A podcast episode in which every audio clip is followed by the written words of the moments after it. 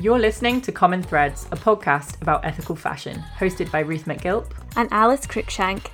We go beyond buzzwords and PR peddling interviews and instead dive deep into what really matters. Each week, we break down the big issues, all with a little help from some amazing guests. Let's change the fashion game, one conversation at a time. Hello, thanks for joining us for another episode of Common Threads.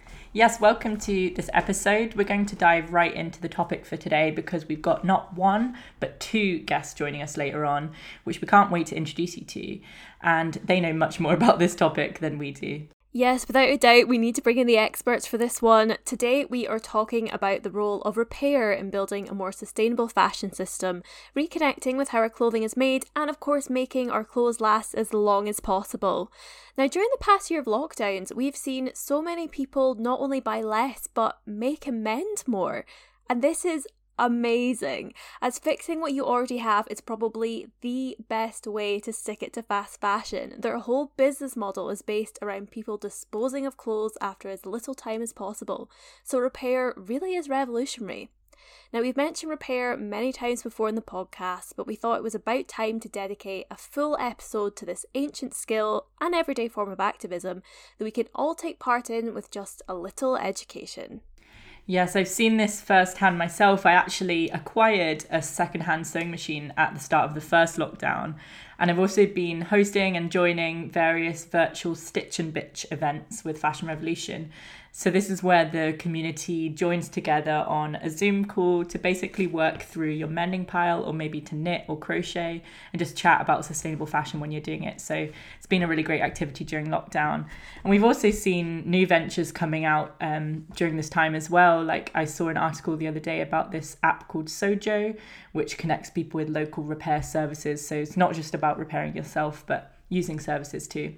So I think repairing clothing, whether we do it ourselves or we send it off to a tailor or a seamstress, has a wealth of social and environmental benefits. And that's not to mention the financial savings and sometimes a positive impact on your personal well being as well, you know, connecting with something more mindful. So stay tuned to find out about how to get involved with some very exciting repair projects and also hear more about why it's such a key part of the sustainable fashion ecosystem. Just a little note from us about how to support the show before we jump in. We run Common Threads on absolutely zero budget. We dedicate our own time and money as freelancers to keep the podcast as educational and engaging as possible for as many people as possible. We are independent creators with no additional help from editors, producers, or promoters, and we don't have any brand advertisers to provide income. Help us keep the podcast free and ad free for everyone by donating the cost of a cup of coffee to our Ko-fi account at ko-fi.com slash common threads podcast. That's ko-fi.com slash common threads podcast.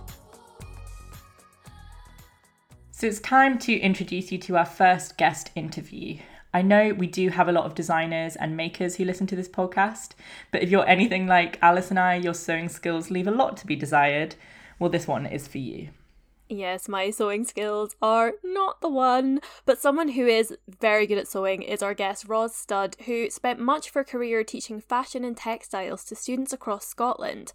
And in 2020, she realised that there was a need for most of us to get back to basics. So Ros launched a free online resource for beginners called Repair What You Wear, and since then, thousands of people have used her simple, accessible videos to learn how to mend their own clothes. Here, we find out more about this project and how it's educating the next generation of fashion revolutionaries. Hi, Ros. Welcome to Common Threads. It's so good to have you on. Oh, hi, Ruth, and hi, Alice. It's really nice to be here.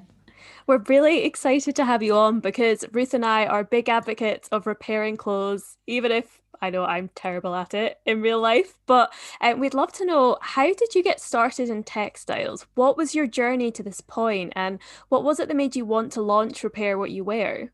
Well, I've been in textiles a long time, so um, I'm quite a creative thinker, and I've always enjoyed textiles. Um, and I wasn't going to go to university. I went off and went to art school, and I studied uh, knitted and woven textile design and my first job was a designer, but I realized that really wasn't me. And uh, I became a buyer. So then I worked as a retail buyer for lots of different people for a long period of time. And I traveled a lot. And at one point, I was traveling to India a lot and working with very small craftspeople. But I was also working for an organization that was becoming increasingly commercially orientated, big business, just walking over little people, I felt. And um, at the same time, because this was a long time ago, there was a lot of interest in charities raising money through the sale of new goods or shops or whatever. And I had this thing that if I went to work for a charity, I could use my skills and knowledge in a better way for a greater good. So that's what I did. And I spent a long time working for charities. I worked for a lot of them, pretty well, all the big names actually in the end. And I was doing commercial um, contracts and product development and product sale and stuff. Then I became a went back to my roots and became a textiles teacher. Now, while I was working, I also did voluntary work at schools. I also worked with uh, training new teachers coming through Aberdeen University into textiles. And it occurred to me that the core skills of even just using a needle and thread were disappearing or had disappeared. Um, it's all very well asking people to use machines and design things, but actually, that takes you a step away because it's quite difficult to become a really good maker. And um, and I was working with some very vulnerable people as well. And I thought if they can't sew on a button, that costs them a great deal of money. So after quite a bit of experimentation and working out, we launched Repair What You Wear last, uh, well, lockdown, March, mid March. and the idea is I've gone right back to basics because if just threading a needle is tricky, then you're never even going to try. But the environmental cost of not mending clothes is huge. Yeah, it's it's an amazing platform to really go back to basics because I think you really take for granted threading a needle, for example, is not something that everyone can do. And like you said, you don't want to be put off at the first hurdle. So far, you know, you, you said you launched in March, so that's nearly a year running now. Has there been anything that surprised you in the journey and how have people responded to that kind of platform during lockdown? Well, it was very interesting because when I first started talking about doing this, which was a good three and a half years ago, uh, people used to say to me, Why? And by the time we launched, people were saying to me, You're right on it. You're on it. It's there. And so we received a very warm reception at the beginning. And at the beginning of lockdown, there was a lot of looking at how you could improve yourself at home. Suddenly people had time, they were a bit reflective since then, uh, yeah, we've moved forward really well, actually. But the dialogue is now really about the environment. I would like it to be, I'd like people to be mending all over society. I really want that. But if you're going to try and get to the people who are responsive at the moment, it's the concern about the environment. At the same time, though, I have real concerns about people's uh, finances. And as an individual, if something breaks in this household and I don't want to buy new um, because it's not worth it, um, I mend it.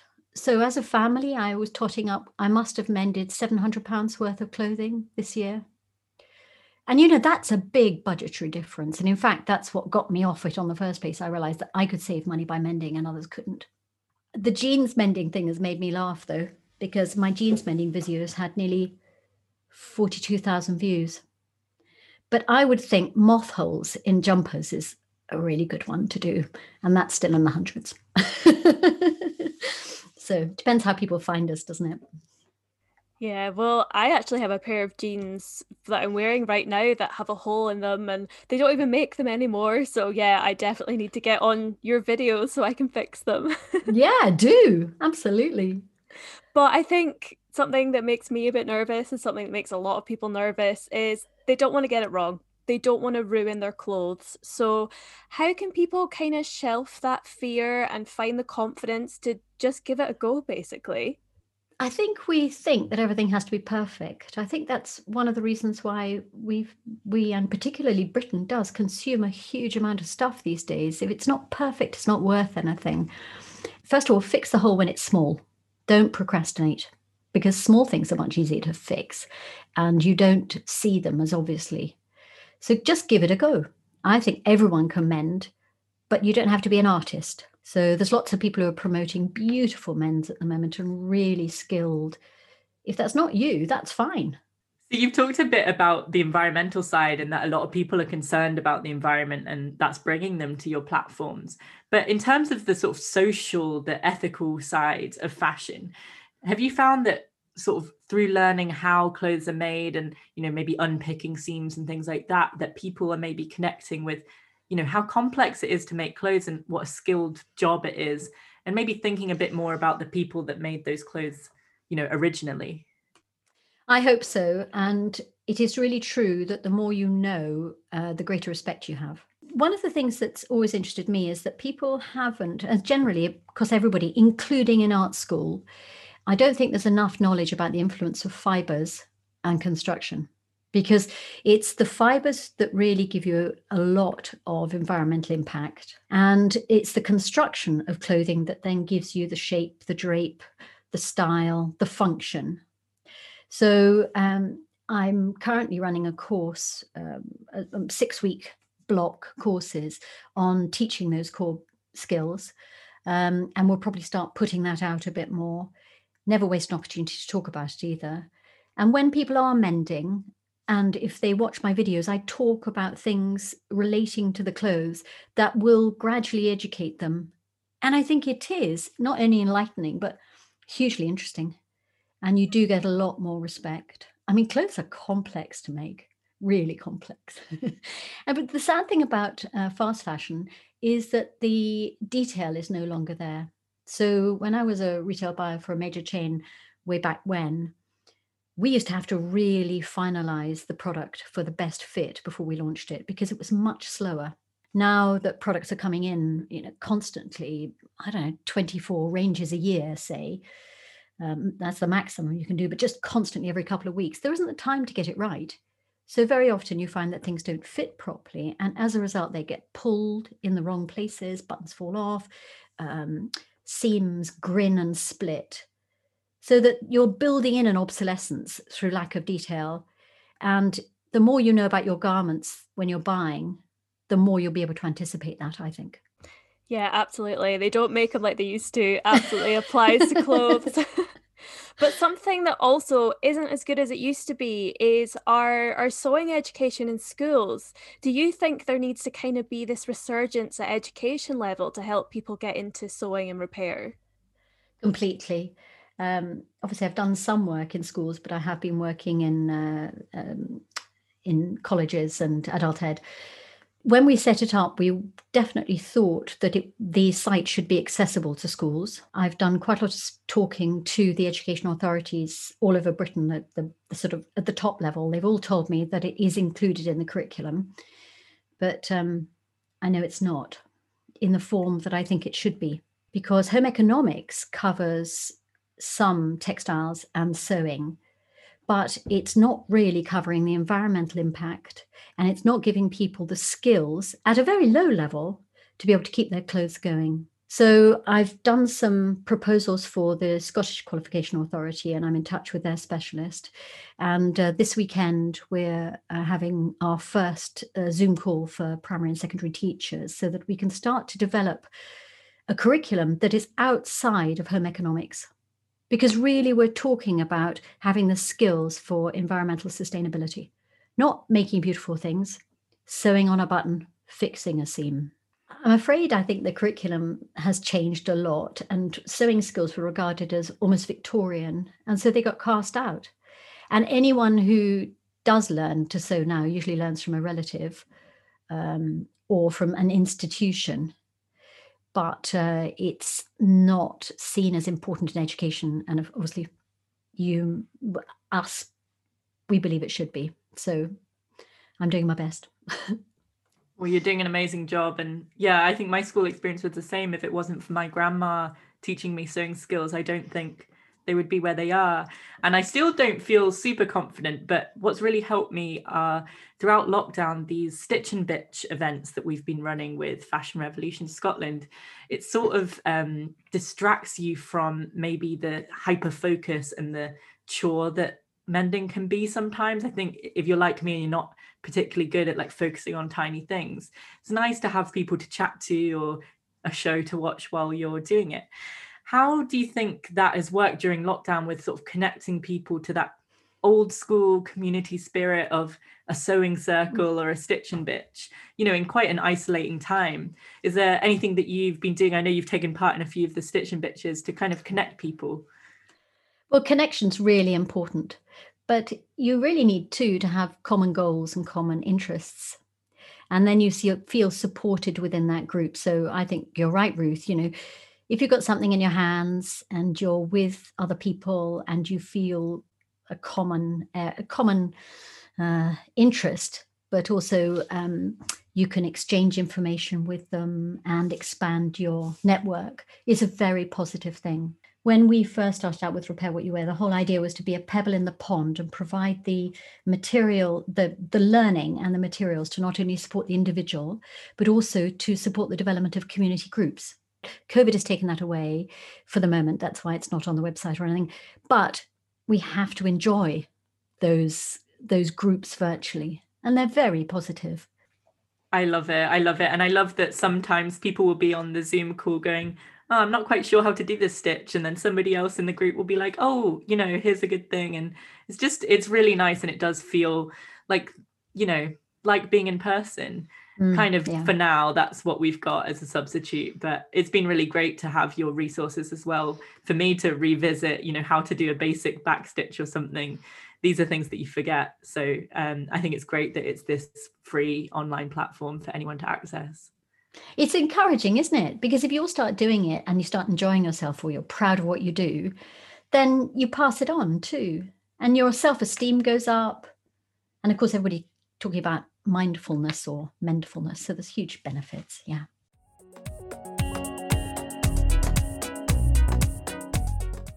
You can upgrade your own sewing skills from home using Ros's videos at repairwhatyouwear.com.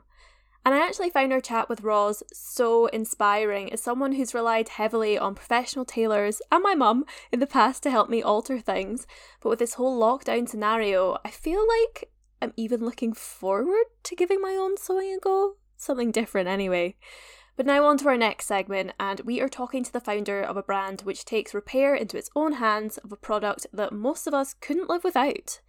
And over the years, we've seen brands like Patagonia, Raeburn, Barbour, and Levi offer in house repairs to showcase their dedication to making products last longer, and of course, to keep that customer loyalty strong. But for us, it's always the small and the independent labels that are really driving this movement, and our next guest is no exception. The wonderful Siobhan McKenna is the designer behind the sustainable fashion brand ReJean Denim, based in Glasgow. ReJean's signature product is a classic genderless denim jacket made from a patchwork of pre loved jeans. But Siobhan also provides a dedicated repair shop for any brand of denim products. You can send in your favourite jeans to be mended and tailored using her many years of denim expertise. Here's Siobhan for another quickfire interview.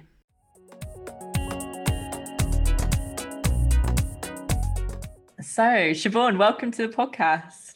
Hey, thanks for having me so great to have you on. We obviously have worked together and chat all the time, so it's good to finally be able to show you to the listeners. So, before we get started talking about repair, I'd like you to tell us the story of ReJean. You know, how did you come to launch it? Why denim? Why reclaim denim? Um, I guess it all started with my kind of jobs when I lived in London. I worked as a tailor for Levi's and I used to have to do a lot of repairs on jeans and it was for like clients that sort of refused to ever admit that the life of that garment was over. that and I also worked in a vintage factory in London called Rokit and we used to sort of cut all these old vintage jeans um, into like hot pants and turn up shorts back when that's all women would ever wear. It's a bit like, I think we can all relate. So I was responsible for producing a lot of those, sorry. And then when I moved back to Glasgow, I didn't really have much of a plan of what I was doing with my life. But um, seeing the sort of amount of like readily available secondhand denim and like the waste that even we were just creating in that job had kind of planted like a heavy seed. And having a fashion degree and sort of thinking, oh, what am I going to do with that? And like the risk of setting up like a new brand and sourcing all these new fabrics, like getting stuff produced, which is such a sort of taxing thing on the planet, amongst other things. So I thought, oh, I'll, I'll play around with some old jeans. and yeah, that's kind of how it all started. I mean, it's worked out great. Like your jackets are beautiful. They're so unique, definite collector's pieces. So yeah, you made a good decision setting up. oh, thanks. Yeah. I mean, it's been a learning process. Like I think the product has elevated a bit since I first started, which is it's nice. So, as well as your jackets, you obviously do denim repair, and I'd love to find out a bit more about this. But I also want to personally pick your brain because I think now, with the way jeans are made, like it's quite hard to find ones that actually fit you well. I know I struggle with ones that are, you know, fit at the waist and the hips. Some people might find they're too wide, too skinny, whatever. So, as well as kind of chatting us through what you offer, I'd love to know from you a bit more about what makes a pair of jeans good for alteration. Like, what sort of things should we look for if we know we maybe need to get them tailored a little bit to us rather than off the rack? I, I mean, personally, for me, if I'm working with denim, I prefer to work with like 100% cotton. Um, it's easier to work with and it's just a nicer product it's kind of designed to last a bit longer. So i altered a pair of jeans for ruth and they were kind of perfect because they were they were like ideal for you weren't they ruth? But they were just not sitting quite right on the kind of body and like around the waist. But we done a sort of like avant-garde um alteration. We put like a seam all the way down the backs of the legs so I guess you can either go at it from a sort of add a detail and not do it the conventional way, or you can like unpick the seams and like make it look like nobody's touched them. yeah, I was so impressed by how it's done. You know, rather than taking in the waist and then it doesn't fit right in the legs, it was this straight down the sides. You know, I wish this was a visual podcast because then I'd be able to show you. But um, yeah, that was exactly it. The you know, you find these jeans that are perfect for you in every way, apart from you just want them to hug your figure a bit more. Or you want them to you know graze your ankles a bit better, and Siobhan's great at that. Because we took them in all the way from the waistband, that's like a little bit bulky. So it's like, are you happy with that, or do you want it to be like perfect, seamless? You know, it's it's it's two different sort of styles. So yeah, like different clients really. It'd be great to hear a bit more about other kind of repairs that you offer. I know you also do visible mending and uh, the I can't pronounce this word, Sashiko method. So it'd be great to hear a bit about that as well. I mean, the Sashiko is like really slow, um, beautiful and simple. Um, it's obviously like a Japanese um, traditional sort of method of repairing um, where you just sort of take scraps and place it either underneath the affected area, like the hole, or you can put it on top.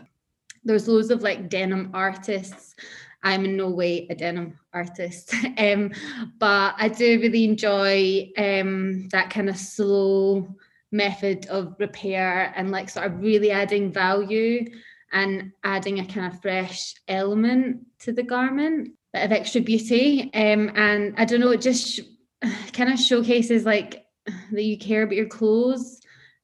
It's instead of repairing because oh you have to out of whatever circumstance that you've chosen to out of like respect and longevity and you know you've invested money into this piece and you want to make it last as long as it possibly can. And it's like the journey without sounding too pretentious but you know what i mean. Um, and then obviously we do like um, invisible repairs. Um, they're not like obviously visible to the untrained eye. We would normally do them maybe around like the crotch area where you would just sort of patch underneath and get some thread that's like match the threads as much as possible. So even if like the color's faded a bit under there, you wouldn't match it with like the darker shade that's down the leg. You would match it with like the shade that it had faded to to make it more subtle. And you just sort of like darn or cross stitch um over it you get these amazing like darning machines with like a whole arm and you just pull the jean over like that Um, I don't have that yet, but maybe when I grow the repair side of the business a bit more, it'll be worth investing in one of those.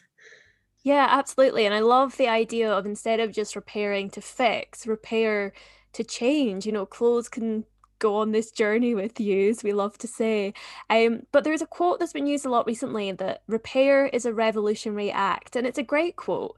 So I just want to get your thoughts on it. Why do you think mending is such a radical thing to do these days? I think first and foremost, you know, regardless of whether you're if you actively engage with like the sustainable or ethical fashion scene, most people still own something that is mass produced. Whether you shop on the high street a lot or or even if you're buying in Primark, but you know, you buy thoughtfully and you make it last, we all still sort of own those things that billions of other people own. So if you repair that, then it's no longer like that mass produced exact same like item that everybody else has. It's a little bit different. Even if it is just like you've stitched up the seam, you've cared enough to repair that, and that sets that one garment's journey apart from like all the other ones. Obviously, if you've like done something a bit more creative and colorful to it, then you know it really is like a new piece um, I think it was Orsola de Castro on one of the last talks she done. I think it was for the V&A Dundee. She pulled out this raggedy old vest that she had, and it was her favorite piece. She was like, "This is a literal piece of trash, and I've turned it into a piece of wearable art." Like that's obviously not quote for quote or word for word, but um, yeah. but I just I really like that. Like you can take like you had that old t-shirt that you bought that's got holes in it you only wear to bed or like around the house and you can cut it up or you can add some colorful thread to it or what whatever you want. And it's no longer that it's just so far away from its like original um that original piece that it was created to be. So yeah. Absolutely. I think that's actually so beautiful to think about like everyone owning the same item but it's you know it's slightly different depending on how they've worn it and how they've lived in it and how they've mended it. So i think that's really it's quite spiritual i like it but i wanted to ask you because obviously we're talking about um, people repairing their own clothes but do you think that brands you know obviously like yourself or much bigger high street fast fashion brands should be accountable for the repair of their products or do you think it's all on consumers to organize that themselves no, it's not all on the consumer. I think it's kind of 50 50, or at least I kind of hope it or want it to be.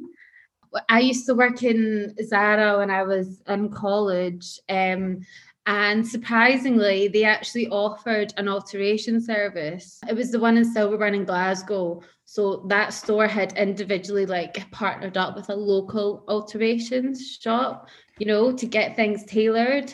You know, it, it can it can be done.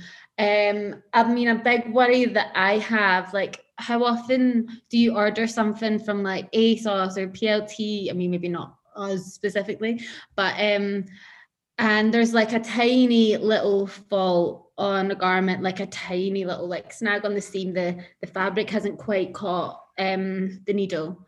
You know, it's a like two second repair job but that customer won't have may not have the skills to repair that neither should they have to repair it because they bought it new.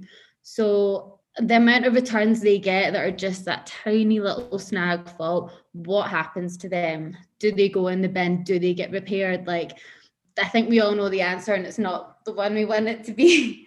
Yeah i think there could you know there could be some legislation on that and you know if if a lot more people had the skills or the confidence to sort of do that tiny little repair that would be that would make a big difference um i think also repair is like it's a nice thing to do for your clothes if you you know that's obviously a bit idealistic but um it's not for everybody but working with your hands, picking up a needle and thread, a bit of crafting, you know, same way as doing a puzzle, or some people find cooking, switching off from your kind of normal day to day habits and doing something different. It is soothing. It is like, you know, good for your brain. It's good to switch off and try something new. It's good for your mental health. So, in that respect, I'd love to be able to push repair in that sort of ethos to the masses because I think it is really good for everybody. Yeah, I just wanted to ask on the, you know, what you were saying about what happens to those returns that could have been repaired. Do you think that because the quality of clothing is going down, you know, in theory, you know, things getting cheaper, there's not quality control like there used to be? Do you think that's maybe leading to people being more interested in repair, whereas before things might have lasted longer, or is that a reach?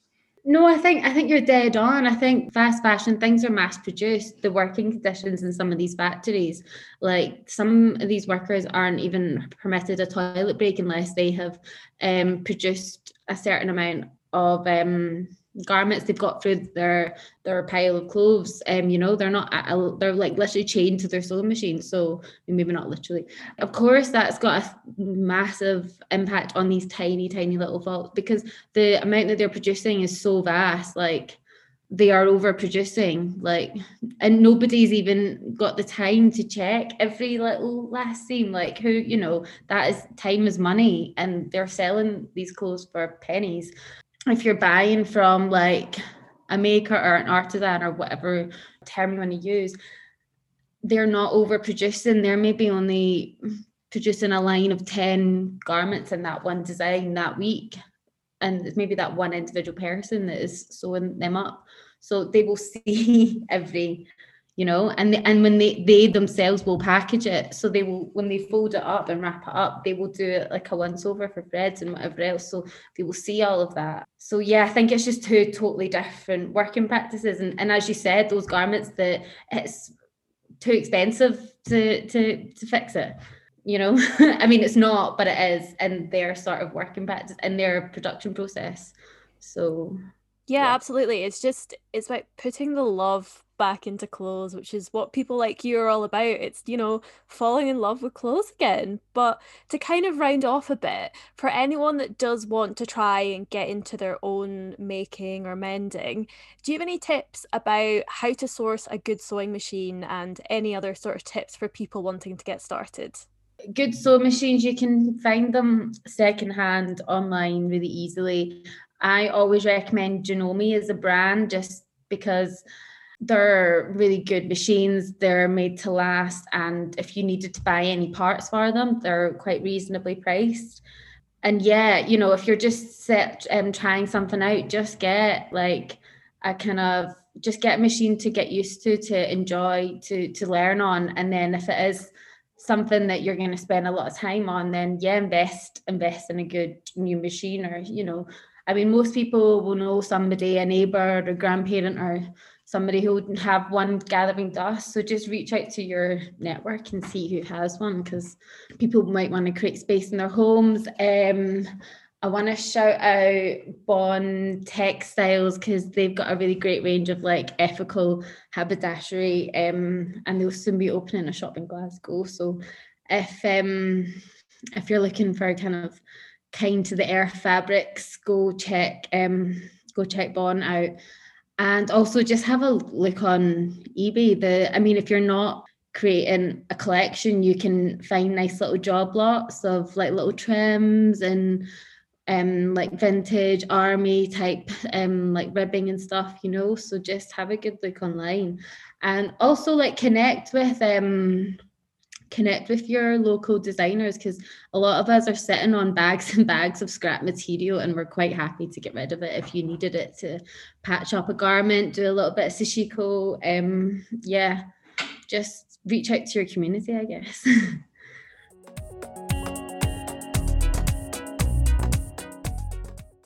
We hope you enjoyed those interviews. For me, it's just so great to be able to reclaim the power of repair. I think it's often associated with very outdated and sexist associations that something that is women's work or maybe it's only something that people do that can't afford to buy nice things. But just because fast fashion is more affordable and more convenient than ever it doesn't mean we can't say no to new and instead really connect with what we already have particularly during lockdown Hell yes. And we hope today's episode has left you feeling inspired to maybe dig out those old clothes from the back of your wardrobe with the rip seams and the moth holes and start breathing some new life into them, maybe even learning a handy new skill. I know I have some jeans that I need to get stitching. Thanks for the tips and inspiration, Ros and Siobhan. And as always, thank you so much for listening and make sure to keep the conversation going on Instagram at Common Threads Podcast. See you next week.